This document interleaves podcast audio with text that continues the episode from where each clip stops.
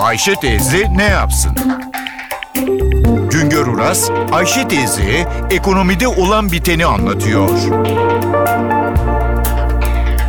Merhaba sayın dinleyenler, merhaba Ayşe Hanım teyze, merhaba Ali Rıza Bey amca.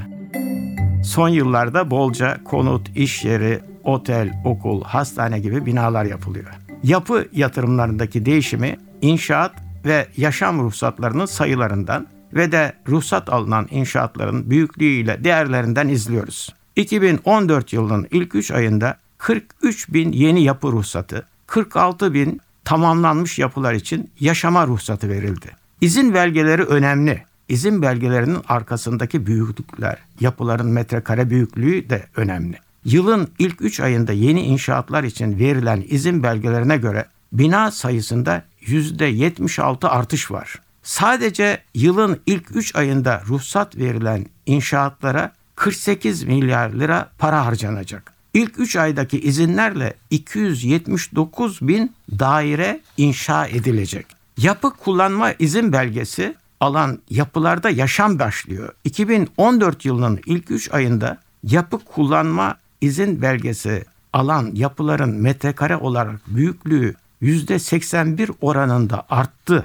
Daire sayısındaki artış %66 oranında. 2014 yılının ilk 3 ayında toplam 255 bin daireye yaşam ruhsatı verildi. Yılın ilk 3 ayında yaşam ruhsatı verilen 255 bin dairenin 233 bini özel sektöre, 15 bini devlete, 6 bini kooperatiflere ait konutlar. 2014 yılının tamamında Türkiye genelinde 1 milyon dairenin, İstanbul'da 200 bin dairenin yaşama hazır hale geleceği, yıl içinde Türkiye genelinde gene 1 milyon dairenin inşaatına başlanacağı tahmin ediliyor. İlk 3 aylık rakamlar gösteriyor ki 2014 yılında yapı harcamaları 180-200 milyar lira dolayında olacak. İzin belgelerine göre özel sektör yapı sahipliğinde %88 dolayında paya sahip.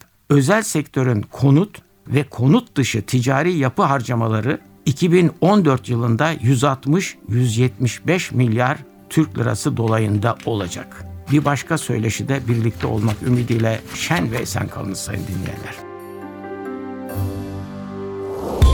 Güngör Uras'a sormak istediklerinizi ntvradio.com.tr adresine yazabilirsiniz.